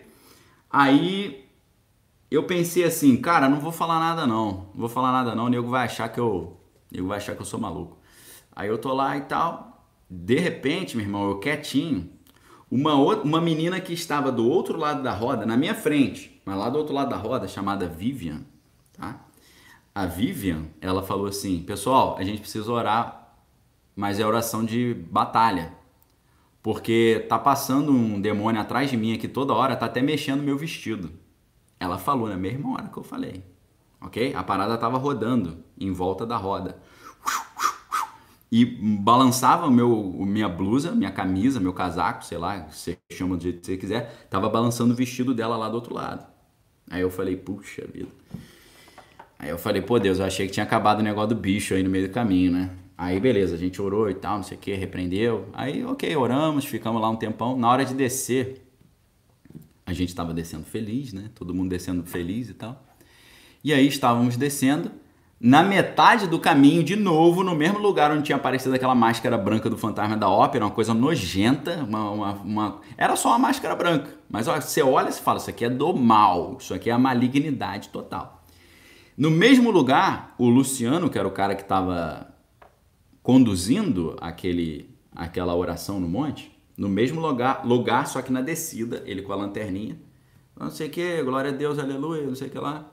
Aí ele, peraí, peraí, para todo mundo. Eu falei, pô, de novo? Dessa vez eu não tinha sentido nada, eu tava na minha, felizão. Aí ele, peraí que tem um bicho aqui. No meio da trilha onde a gente sobe, passou uma gambá gigante, cruzando o caminho com os filhotinhos e tal, nas costas. Aí ele, peraí, peraí que tem uma gambá aqui, a gambá cruzou o caminho. Ou seja, na hora que eu subi, tinha um bicho no meio do caminho, que era esse demônio. Na descida tinha um bicho no meio do caminho, que era a gambá. Aí eu falei, poxa Deus, obrigado. O Senhor falou comigo na subida, falou comigo na descida. Aquilo que o Senhor tinha falado comigo oito horas da noite, quando eu estava orando no meu quarto, que era. Eu pedi a Deus, Senhor, me dá uma orientação, minha carreira, estou estudando, vestibular, faculdade e tal, profissão, trabalho. Eu estava perguntando isso para Deus, mas Deus fala, aprove a Deus falar comigo. Tem um bicho no meio do caminho. Para que que ele fez isso? Eu entendi naquele dia que foi pra, para que eu acreditasse que ele fala comigo, ok? Isso, isso acontece poucas vezes, aconteceu poucas vezes na minha vida, não é um negócio que toda hora tá vindo voz na minha cabeça, ok? Já aconteceu de eu estar assim pensando, poxa, o cara vai me ligar e vai me chamar para trabalhar com ele lá em São Paulo. No mesmo dia o cara liga e fala isso, Daniel, quer vir trabalhar com a gente em São Paulo? Entendeu? Mas aí não foi uma voz, foi uma ideia. Entendeu? É como se fosse uma, é como se fosse uma telepatia. Você não escuta, é, é uma ideia que vem na sua cabeça. Então, é, se nós somos, somos pessoas que ouvimos a voz de Deus, ou gostaríamos de ouvir, ou valorizamos isso, a gente precisa ter muito cuidado. Porque o que os americanos fizeram com essa tecnologia. Ah, esse pessoal gosta de ouvir a voz de Deus, esse pessoal trabalha e faz tudo isso que eles estão fazendo. Estou falando do pessoal lá do Oriente, os barbudos, turbante, aquela galera que você sabe quem é, os barbudões. Ah, esse pessoal cumpre o que Deus fala, pegaram uma máquina e botaram na mente dos caras. Vai para casa, chega de briga, os americanos são os amigos. Eles vieram aqui para ajudar, como se fosse Deus falando. Fica tranquilo, ok? Pessoal, você tem que olhar a Bíblia com calma, com cuidado. Está tudo na Bíblia. Jesus diz na Bíblia, quando falarem Jesus está lá, não vá até lá, porque não sou eu. Quando, Jesus fala, quando falarem Jesus está ali escondido, vamos lá encontrar com ele, não vá, porque não sou eu. Porque quando eu aparecer de novo, toda a tribo, língua e nação verá. Vai cortar os céus e o mundo inteiro vai ver. Não vai ser um negócio, ó, Jesus está ali escondido, vamos lá pegar o último bonde para ir para o céu. Então Jesus está falando sobre isso, ok? Jesus está falando. Jesus lia a mente das pessoas. Quando Jesus pega uma pessoa que era paralítica e, e chega para o cara e fala, teus pecados estão perdoados, na mesma hora ele leu a mente de todo mundo que estava vendo, que todo mundo pensou, quem é esse carpinteiro para perdoar o pecado dos outros? E Jesus fala isso, ó, oh, eu, eu estou ouvindo aqui, vocês estão pensando, quem é esse cara para perdoar esses pecados? Aí ele diz, para eu mostrar para você que eu tenho autoridade para perdoar pecado, eu digo, o que, que é mais difícil? Olha só que interessante o que Jesus faz. O que, que é mais difícil? Eu falar para esse cara, teu pecado está perdoado e ninguém saber se isso, se isso existe ou não? O que, que é mais fácil, eu falar teu pecado está perdoado ou eu falar para esse cara que nasceu assim, aleijado, falar levanta e anda? Aí os caras, pô, é claro que é muito mais fácil você falar teu pecado está perdoado do que falar levanta e anda e o cara levantar e andar. Você tem, será que você vai ter disposição de fazer isso?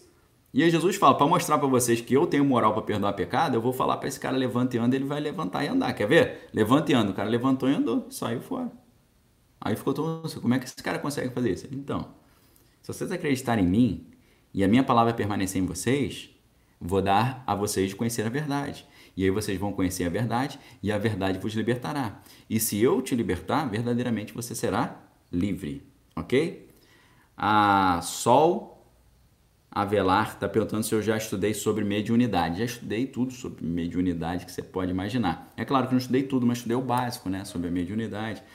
Estudei o Evangelho segundo o Espiritismo, o que é o Espiritismo, a Gênese, todos os livros, do, os grandes livros do Allan Kardec. Conheço as histórias do André Luiz, conheço, conheço as histórias lá do, do Chico Xavier, conheço essas histórias todas, entendeu? Eu pratico a minha relação com Deus, que geralmente se chama de mediunidade, a partir da, do tronco bíblico cristão. Ok, pessoal? Tá bom? Os caras falam, ah, você é médio e tal. Não, eu tenho relacionamento com Deus como todo cristão verdadeiro deveria ter, porque a Bíblia diz, da boca de João Batista, eu vos batizo com água, mas virá um após mim, que é maior do que eu, ele vos batizará com o Espírito Santo e com fogo. Quando você é batizado com o Espírito Santo e com fogo, você conecta a sua, o seu espírito com o Espírito de Deus, você começa a viver nesse mundo sobrenatural. Você deixa de ser um homem ou uma mulher naturais, para se transformar num homem e numa mulher espirituais, ok? Então, já leu Evolução em Dois Mundos? Esse eu não li não, tá? Mas eu tô ligado nessa, nessa, nessas histórias, né? Do nosso lar, a questão da evolução, do mineral, passando pro vegetal, pro animal e crescendo. E uh, Jesus com uh, os seus, a sua equipe coordenando a evolução, ok? Eu não acredito nisso, que é, eu sou de uma outra linha. Mas eu... Eu converso muito bem com a galera que é médium, que é espírita, porque a nossa, a nossa linguagem bate, a gente, a, gente, a gente se entende, a gente se entende, ok?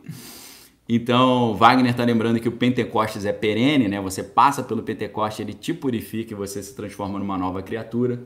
Conheço o Valdo Vieira, conheço essa galera toda, tá bom? Conheço esse pessoal, já vi palestra deles todos, ok? Mas eu sou cristão, protestante pentecostal, tá bom? É o meu quadro de referência é esse. Então, pessoal, é, a gente já tá aqui na nove e meia já. O que, que a gente tá vendo aqui no Kingsman? Nós estamos vendo o cara usando exatamente esse sistema de quê? Esse sistema de alteração de ondas cerebrais, esse sistema de alteração de serotonina, esse sistema de alteração comportamental, por meio de ondas eletromagnéticas, ok? O pessoal tá perguntando de qual igreja que eu sou. Eu sou da Igreja Bola de Neve, ok? Sou um pastor na Igreja Bola de Neve, hoje em dia, tá bom? Igreja Bola de Neve. Então, galera, uh, você... Isso aqui é a hermenêutica da vida. Você senta lá, tá? Minha esposa vai reclamar que tá aparecendo o microfone. Tem problema, né? Todo mundo tira onda com o microfonezinho de lapela, né? Você senta lá, eu vou até relaxar aqui, tá? Você senta lá, a Liane tá perguntando se eu conheço o Daniel Mastral. Pô, lógico que eu conheço, né? Já bati altos papos com o meu xará, pô. Conheço e já interagi com ele e tal, já bati altas conversas com ele. Uh, o pessoal tá perguntando como é que é o batismo com fogo. Lê o capítulo dois de Atos dos Apóstolos na Bíblia que você vai ver, ok? Dever de casa para quem perguntou o que é o batismo no fogo. Pegue uma Bíblia aí na sua casa e leia Atos dos Apóstolos, capítulo dois. E depois você lê Atos dos Apóstolos, capítulo dezenove. Você vai entender a importância e a, o, o, a transformação que acontece quando alguém é batizado no fogo, ok? Deixa eu contar para vocês, então. Você senta lá para ver o seu filme. Você, você chega ali com a sua esposa e fala: aí, traz uma pipoca aí que agora a gente vai ver Kingsman. Agente secreto, serviço secreto. Aí tu assiste lá, você fala, pô, esse Valentine é malucaço, hein? Caramba, pô, esse maluco luta bem. E esse Galahad aí, o cara é sinistro, hein, meu irmão? Poxa, caraca, hein, pô. Ih, rapaz, esse plano aí, sinistro esse plano. Mal sabe você que você está assistindo um negócio que eu estou mostrando para você que existe. E se você quiser ver a parte do, dos documentos, dos estudos sobre isso, isso está, estará no grupo V I P no WhatsApp, ok? Beleza? Estará no grupo V I P. O que, que eu estou ensinando para vocês aqui, tá? Até deu uma relaxada, deixa eu reenquadrar aqui no YouTube para para ficar melhor aqui o enquadramento, tá bom?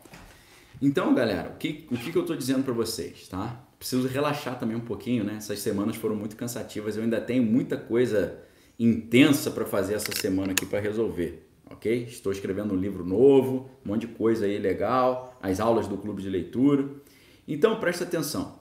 Ah, o pessoal está perguntando onde é a minha igreja. A minha igreja fica na Rua Clélia, em São Paulo. Ah, mas eu não sou o cabeça da igreja, eu sou um mero pastor ajudante.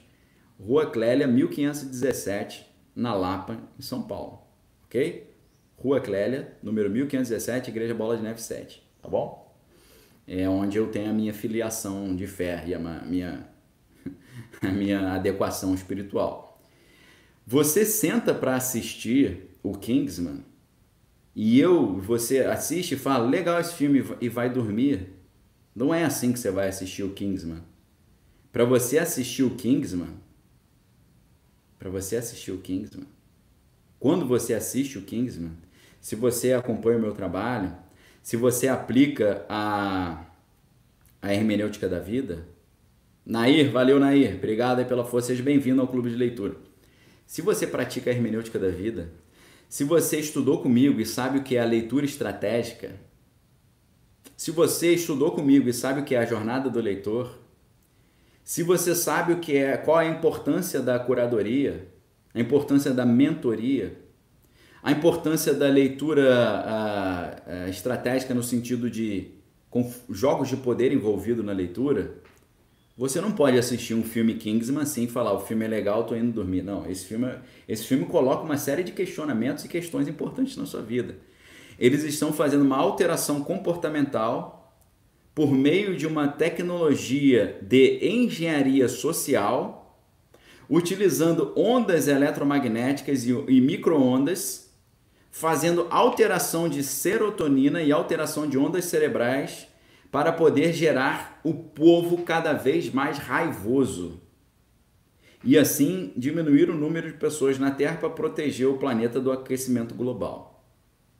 Esse filme está falando de coisas muito sérias, ok? Então, o que eu estou fazendo aqui com você, se é que você ainda não percebeu?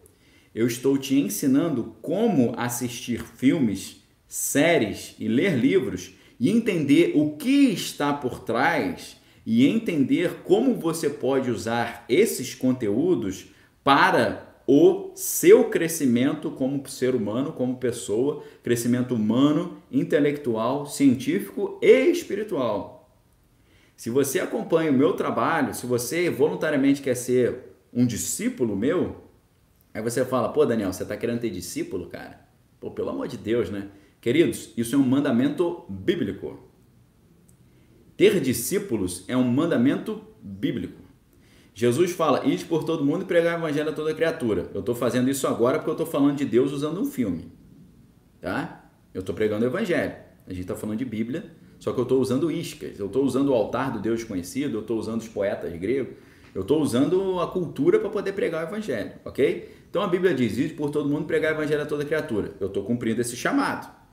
Como o Joey aí está falando, tô cumprindo, eu estou cumprindo o meu id todos os dias às oito e quinze da manhã. Todo dia às oito e quinze da manhã, eu não estou falando de filme nem de ciência. Eu estou pregando o evangelho, fingindo que eu estou falando de filme e ciência, ok? Então, quando Jesus fala, ide por todo mundo e pregar o evangelho a toda criatura, eu estou fazendo isso. Só que Jesus não fala só isso. Ele não fala, fala de mim para uma pessoa e abandona ela ao seu próprio prazer, ao seu próprio caminho. Deixa o cara andar sem lenço. Fala para mim e depois vai embora e deixa o cara andar sem lenço, sem documento. A Bíblia não fala isso. Jesus fala, ide por todo mundo e pregar o evangelho a toda criatura, mas Jesus também fala, ide por todo mundo e fazei discípulos. Jesus diz para todos os cristãos fazerem discípulos. Sabe por quê? Porque quando você discipula o outro, você mesmo está não só cumprindo o seu chamado, mas você está crescendo também. Por quê? Para ensinar, primeiro eu tenho que aprender. Então, quanto mais eu tenho que ensinar todo dia, às oito e quinze da manhã, mais eu tenho que aprender. Então, para mim é ótimo, porque eu estou em oração, eu estou em comunhão com Deus, eu estou aprendendo mais, eu estou crescendo em graça e em conhecimento, eu estou cumprindo o id por todo mundo pregar o evangelho a toda criatura, eu estou cumprindo o id por todo mundo fazer discípulos, poxa. Isso não é um mandamento para padre, para pastor, para bispo, para apóstolo, para papa. Isso é um mandamento para todos os cristãos. Jesus não falou isso só para os doze apóstolos, falou, ó, façam discípulos. Ele falou para todos os cristãos, ide por todo mundo, pregai o evangelho a toda criatura e ide e fazei discípulos. Por isso que na Bíblia você tem o, o, o tutor, que é o matetai, ou matete, em grego. Matete é o tutor. E você tem o didaskale. Didaskale é o discípulo. Então não existe cristianismo sem discipulado. Não existe cristianismo cavaleiro solitário. Cristianismo que você é sozinho no alto da montanha, no seu, no, no seu silêncio. Jesus ia para o alto da montanha na madrugada para carregar suas baterias e depois descia para o meio da galera. E por Jesus andar no meio da galera, ele foi até chamado de pecaminoso. O pessoal falava, veio João... Aí eles falam, você anda no meio da, da ralé do mundo, dos pecadores. Jesus fala, pô, vocês são complicados, hein? Jesus, João Batista veio, não comia nem bebia, e vocês falavam que ele estava com demônio. Venho eu que ando no meio de todo mundo, vocês falam que tem demônio. Ninguém tá certo para vocês, né? Tá todo mundo errado. João Batista tá lá isolado no deserto, não come, né? Só come gafanhoto e bebe mel silvestre. E vocês falam que tem demônio. Eu tô aqui no meio da galera, tem demônio. Pô, vocês também... Estão entendendo? Então, o que, que significa isso? Discipulado. Se você quer ser é, meu discípulo, é um convite que eu estou fazendo. É só você estar tá aqui todo dia, oito e quinze da manhã. Quem está aqui oito e quinze da manhã e presta atenção no que eu estou falando e segue os ensinamentos bíblicos que eu estou passando, está se transformando no meu discípulo. Sabe o que, que acontece comigo na hora que eu vou dormir? Na hora que eu vou dormir, eu boto a minha cabeça no travesseiro. Eu penso assim, Jesus mandou pregar o evangelho para o mundo inteiro. Eu estou pregando porque eu estou na internet, aí os vídeos têm milhões de visualizações todos os meses, tá? Se a gente somar, pessoal, as minhas, minhas visualizações, eu já, eu já cheguei a ter, no, nas melhores épocas, mais de treze milhões de visualizações por mês no meu trabalho. Então eu estou falando com o mundo inteiro. Tem gente do Japão, tem gente dos Estados Unidos, tem gente da Dinamarca, na Suécia, na Itália. Eu estou pregando o evangelho para o mundo inteiro. Através da multiforme graça de Deus, através de uma forma mais criativa. E ao mesmo tempo, eu não posso só pregar o evangelho falando para vocês assim, ah, faz lá. Não, eu tenho que discipular. Então, o, o, nosso, o meu discipulado é oito e quinze da manhã todo dia, sábado, domingos, feriados. Quando eu boto a minha cabeça no travesseiro, eu penso, eu estou pregando o evangelho? Estou. Eu estou discipulando? Estou. Aí eu durmo tranquilo, porque eu estou cumprindo o chamado, ok? Agora, cabe a você dar atenção ao que eu estou falando, e aplicar os ensinamentos que eu estou te trazendo. Quando a gente fala de método espada de Golias, quando a gente fala de hermenêutica da vida, quando a gente fala de ah, supere os seus limites, né? Quando a gente fala de ah, leitura estratégica, quando a gente fala de ah, jornada do leitor, quando a gente fala de decodificação mental, isso tudo aí, pessoal, é desculpa para pregar, tá bom? Quando a gente fala do leitor exponencial, quando a gente fala do método Kenosis, quando a gente fala do curador, a questão hermenêutica, o leitor discursivo, rompendo limites, a hermenêutica da vida, todos esses conceitos que eu inventei, é uma desculpa para falar de Deus para vocês, ok? E o que eu quero fazer com vocês é fazer a galera lá, Canberra, na Austrália, né? Capital australiana, Portugal, Verônica, obrigado, tá, pessoal? Maceió, São Gonçalo, no Rio de Janeiro, beleza? O que eu estou fazendo com vocês é fazer com que você seja um cristão que atinge o pleno potencial do seu chamado, ok? Esse é o meu objetivo. Eu quero que você seja um cristão de verdade e, sendo um cristão de verdade, você seja um grande pregador do Evangelho. Pregar o Evangelho usando todas as ferramentas que tiver à sua disposição, como Paulo falou. Fiz-me grego para com os gregos, judeu com judeu, romano com romano e por aí vai. Grego com grego, pagão com pagão. Eu usei o que estava à minha disposição para pregar o Evangelho. Galera na Alemanha, Augsburg, valeu. Então, o que nós estamos construindo aqui, na verdade, é um discipulado cristão. É você entender a beleza que é a presença de Deus, como você precisa ser um cristão pentecostal. O que é um cristão pentecostal? Que ele passou pelo batismo na água, mas passou pelo batismo no fogo também. E quem falou do batismo no fogo foi exatamente o cara que batizava na água, o João Batista. João Batista falou, eu batizo vocês com água, mas virá um após mim que é maior do que eu, não sou digno de desatar os cadarços da sua sandália. Ele vos batizará com o Espírito Santo com fogo. Ok? Então, o que eu estou fazendo com vocês aqui é tentando te mostrar como a Bíblia é maravilhosa. Vejam o estudo que nós fizemos decodificando a Bíblia. Manuel está lá no Japão. Valeu, Manuel. Deus te abençoe. Aquele vídeo decodificando a Bíblia, pessoal, aquilo ali não existe. Em lugar nenhum você vai associar Ligia Clark, uma artista brasileira contemporânea de altíssima patente, com a Bíblia. Não existe isso. O que, que, eu, tô, que, que eu estou tentando fazer aqui transformando vocês? Inclusive a Maria Grober, que está lá na Suíça. Eu estou tentando fazer com que vocês sejam pregadores do Evangelho de ponta. Que você consiga pregar o Evangelho usando a cultura, o Dostoiévski, a ciência, uh, o, o paradoxo de Tolman, da física, a, o, a equação de Dirac, ok? Usando a física quântica, usando a, a física teórica, usando a alta literatura que é o Dostoiévski. Okay? Usando o cinema, usando a crítica de cinema, a crítica literária, usando o conhecimento de teatro, de moda, de culinária para falar de Deus. É isso que eu estou fazendo aqui com vocês.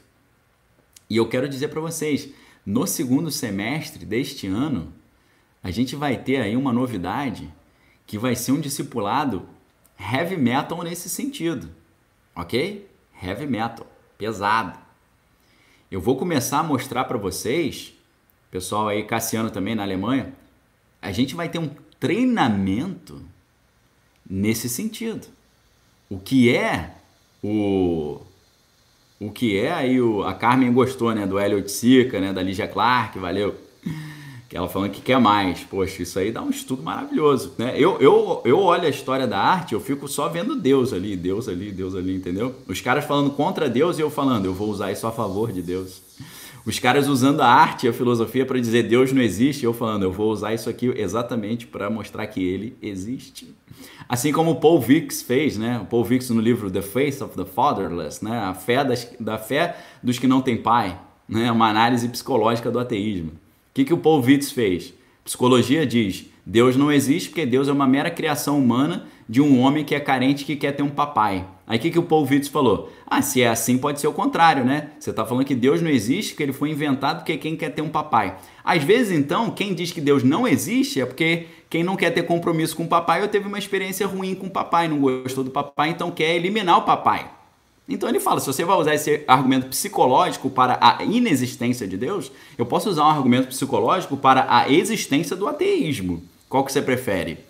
Né? Porque é, foi o carente que criou o papai falso ou foi o, o mimadinho que não quer ter compromisso com o papai que está tentando dizer para todo mundo que o papai não existe, mas o papai está lá. Entendeu? Então eu vou olhando isso tudo, eu vou vendo ali como é que eu posso usar isso para pregar o evangelho. É vinte e quatro horas por dia, sim. Ok?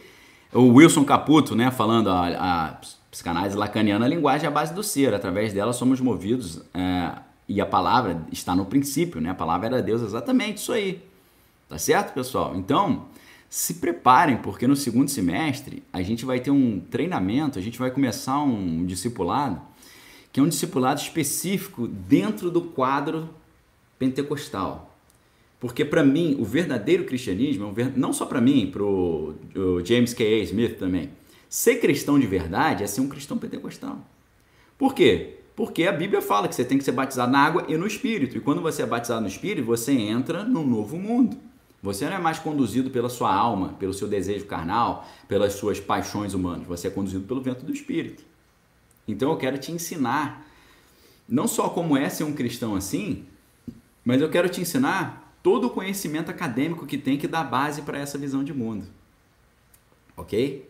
É quase que um ensino teológico pentecostal, robusto, calcado em, na teologia hardcore, na teologia de verdade, na alta teologia. Então se prepare, ok, pessoal? Nessa semana vocês têm uma série de deveres de casa, ok? Vocês aí que querem entrar nessa, nesse discipulado doido aí. O que, que a gente tem para os próximos dias aqui de dever de casa? Amanhã é terça-feira, dia quinze. Amanhã, terça-feira, dia quinze, nós vamos estudar, vamos analisar o filme Quero Ser John Malkovich. Então, o título da nossa conversa de amanhã, ou do nosso discipulado de amanhã, é Quero Ser John Malkovich, Sociedades Secretas e Imortalidade, ok? Essa semana a gente está com uma série de filmes que a gente vai estudar, que eu fico até arrepiado só de pensar, porque são filmes que eu amo, filmes e séries, tá bom? Amanhã, Quero Ser John Malkovich, Sociedade Secreta e Imortalidade. Depois de amanhã, na quarta-feira, o filme Corra, do Jordan Peele, ok? Corra, Programação Mental e Persuasão, ok? O filme Corra. Na quinta-feira, aquela série brasileira que eu falei para vocês, você pode ter pé atrás com série brasileira, mas essa série é muito legal, é a série Desalma, ok? Desalma, a Desalma, Metempsicose Eslava, ok? Quinta-feira, dia dezessete, nós vamos falar sobre a série Desalma. Na sexta-feira, dia dezoito de fevereiro, nós vamos falar sobre o segundo filme do Jordan Peele, que é o filme Nós, Engenharia Social Pavloviana, ok? Engenharia Social Pavloviana. No sábado, a gente vai falar de um filme monstruoso do cinema, que é Onde os Fracos Não Têm Vez, dos irmãos Coen. Nós vamos falar, o título da conversa de sábado é Onde os Fracos Não Têm Vez, Neo-Western Escatológico, ou seja, o novo... o novo estilo de filmes de faroeste, porém, que aponta para o final dos tempos. No domingo, a gente vai ter a pregação de domingo. Sabe qual vai ser o tema da pregação de domingo? Se tudo isso, se Deus assim o permitir. A, a pregação vai ser Jesus Cristo, o Exorcista. Ok? No, no domingo, eu vou mostrar para vocês o Jesus, o libertador de demônios. Jesus, aquele que perseguiu a malignidade. Jesus, aquele que confrontou as trevas. Ok? Domingo vai ser, o negócio vai ser interessante, tá? Jesus Cristo, o Exorcista, que é até o nome de uma ópera rock do Neil Morse. O Neil Morse tem uma, tem uma peça, uma ópera uh, cristã rock chamada Jesus Christ the Exorcist, né? Eu tirei daí essa ideia, tá bom? Então eu vou pedir até pro Wagner, já vou fazer um pedido público pro Wagner aqui. Wagner, a gente tem que montar uma agenda da semana, uma arte com a agenda da semana, com todos esses filmes, pra galera poder assistir antes. Tá? Fazer o dever de casa, ok? Então, pessoal, o, o Quero Ser John Malkovich, um pequeno adendo, uma notinha de rodapé. Quero Ser John Malkovich é um filme daqueles que eu digo pra vocês. É um dos filmes que eu amo, tá no meu top dez, mas é um filme que é um filme diferente, tá? Você tem que pensar. É um filme pra pensar. Não é um filme que você fala, ah, vou comer uma pipoca aqui e vou tomar um guaranazinho. É filme pra pensar, é um filme artístico. Tá certo? É um filme artístico. É um filme conceitual.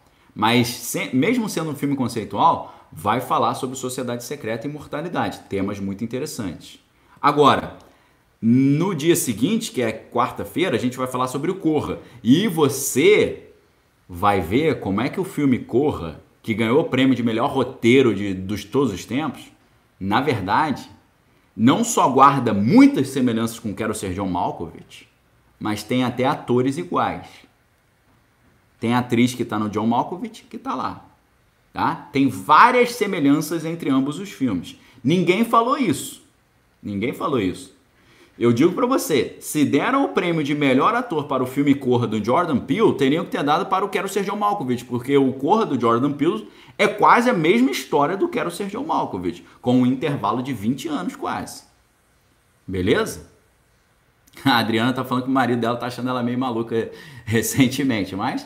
Uh, você, de, você desconstrói, oh, Adriana, pega essa dica aqui, você desconstrói...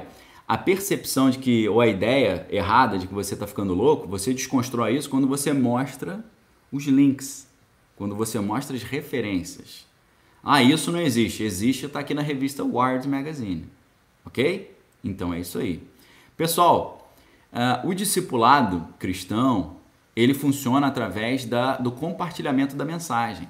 Todo cristão é, é comissionado por Deus para compartilhar essa mensagem. A Cida está perguntando, onde tem esses filmes? Tem na Netflix? Então, Wagner, presta atenção aí, Wagner, precisamos desse detalhe. Uh, além da agenda semanal, e aí eu vou fazer um jabá para essas plataformas e não vou ganhar nada com isso, vou ganhar o seu crescimento espiritual e humano.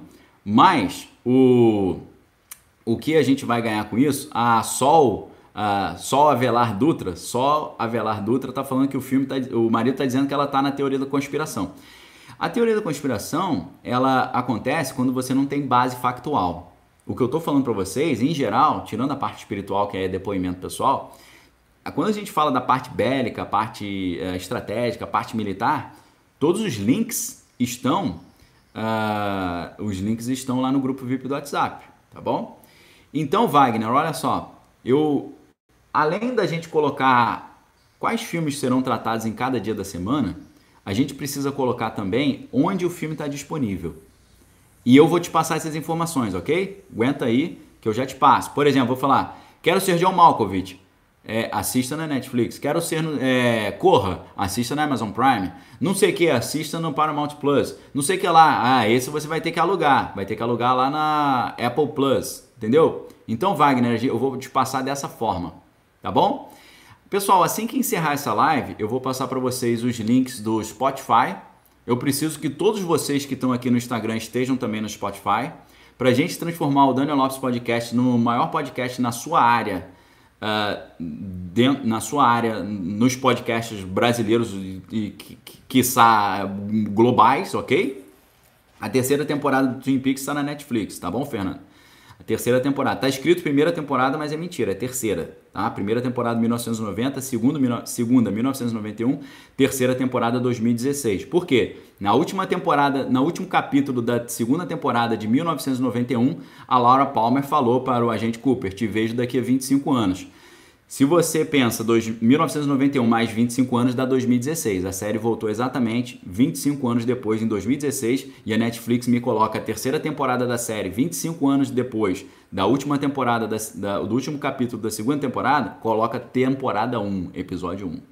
Ridículo, né? Ridículo. Cosme Santos, valeu aí, tá falando que assistiu Corra e lembrou do Quero Ser John Malkovich. É isso. Poxa, pelo amor de Deus, né? Então, galera, olha só, Cecília aí, todo, todo esse pessoal, eu vou terminar essa live e vou fazer um story com o link do grupo no WhatsApp. E aí, pelos stories você vai achar tudo, tá? Nos stories eu vou colocar o link do Spotify, eu preciso que todos vocês estejam também no Spotify. Eu vou colocar o link do, clube, do grupo V I P no WhatsApp, eu preciso que todos vocês estejam no grupo V I P do WhatsApp e eu preciso que vocês, como verdadeiros discípulos, continuem fazendo discípulos. Como é que você continua isso? Chamando a galera, compartilhando a mensagem, ok? Por isso, nesse momento aqui no Instagram, eu vou colocar a imagem da live de hoje, vou tirar rapidinho os comentários para você poder dar o print na tela e compartilhar, ok? Então, a nossa conversa de hoje, nós falamos aí sobre Kingsman, o filme, o primeiro filme. A gente só tratou do primeiro filme hoje. Kingsman e controle mental. Se você achou legal isso, dá um print na tela e compartilha nos seus stories, me marca e coloca alguma frase. Pô, muito legal, aprendi coisas muito interessantes e tal. Falou de Bíblia, falou de filme, nunca vi essa conexão. Sei lá, fala o que você quiser, tô dando só meras sugestões. Tá certo? Então você que está no YouTube também, como é que você pode nos ajudar e você começar a discipular também? Todo mundo é chamado a fazer discípulos, eu e vocês. Eu estou fazendo a minha parte, você precisa fazer a sua. Então, nós estamos pregando a mensagem cristã aqui através do, das artes e da ciência. Espalhe essa mensagem compartilhando o vídeo, chamando as pessoas. Não tem erro, pessoal. É todo dia oito e quinze. Todo dia oito e quinze. Quais dias, Daniel? De segunda, segunda a sexta? Não, todos. Todos. Segunda, terça, quarta, quinta, sexta, sábado, domingo. Segunda, terça. Todo dia oito e quinze. Tem tempo ruim. Tá? Enquanto Deus estiver abençoando, dando saúde, tem tempo ruim. Tá bom? Jo, o Giovanelli no YouTube tá falando, Instagram não, não tem live. Eu não, eu não entendi o que você falou. Eu achei que você tinha falado que não tem Instagram, tá? Galera do YouTube, é, vocês precisam estar no grupo V I P e vocês também precisam estar no... Vocês também precisam estar no Spotify, tá? Então eu vou colocar agora aqui no YouTube para o pessoal que tá online aqui. O YouTube é bom que você consegue botar link, né? Instagram você não consegue botar um link no chat. Então no YouTube eu coloquei aí o grupo V I P, o link para você acessar imediatamente. E vou colocar agora o Spotify, para você poder é, nos seguir no Spotify também, tá? Fundamental para o crescimento desse trabalho, tá? Você que ama o nosso Senhor Jesus Cristo e quer ver a palavra de Deus sendo disseminada, fica dessa forma. O Thier tá colocando um problema aí que me preocupa muito. Ele tá falando, e como é que fica aquele surf logo cedo? Então, eu não sei se você tá falando como se fosse um problema para você ou para mim, porque eu também quero surfar logo cedo. Quando eu for surfar, Eu, eu não vou poder surfar logo cedo, eu vou ter que surfar depois das nove e quinze. Ou então eu vou ter que chegar às seis horas e ir embora às sete e meia, né? E eu acho que sete e meia já fica meio em cima, né? Então, assim, isso atrapalha aquele, um pouquinho aquele surf cedo, oito e quinze.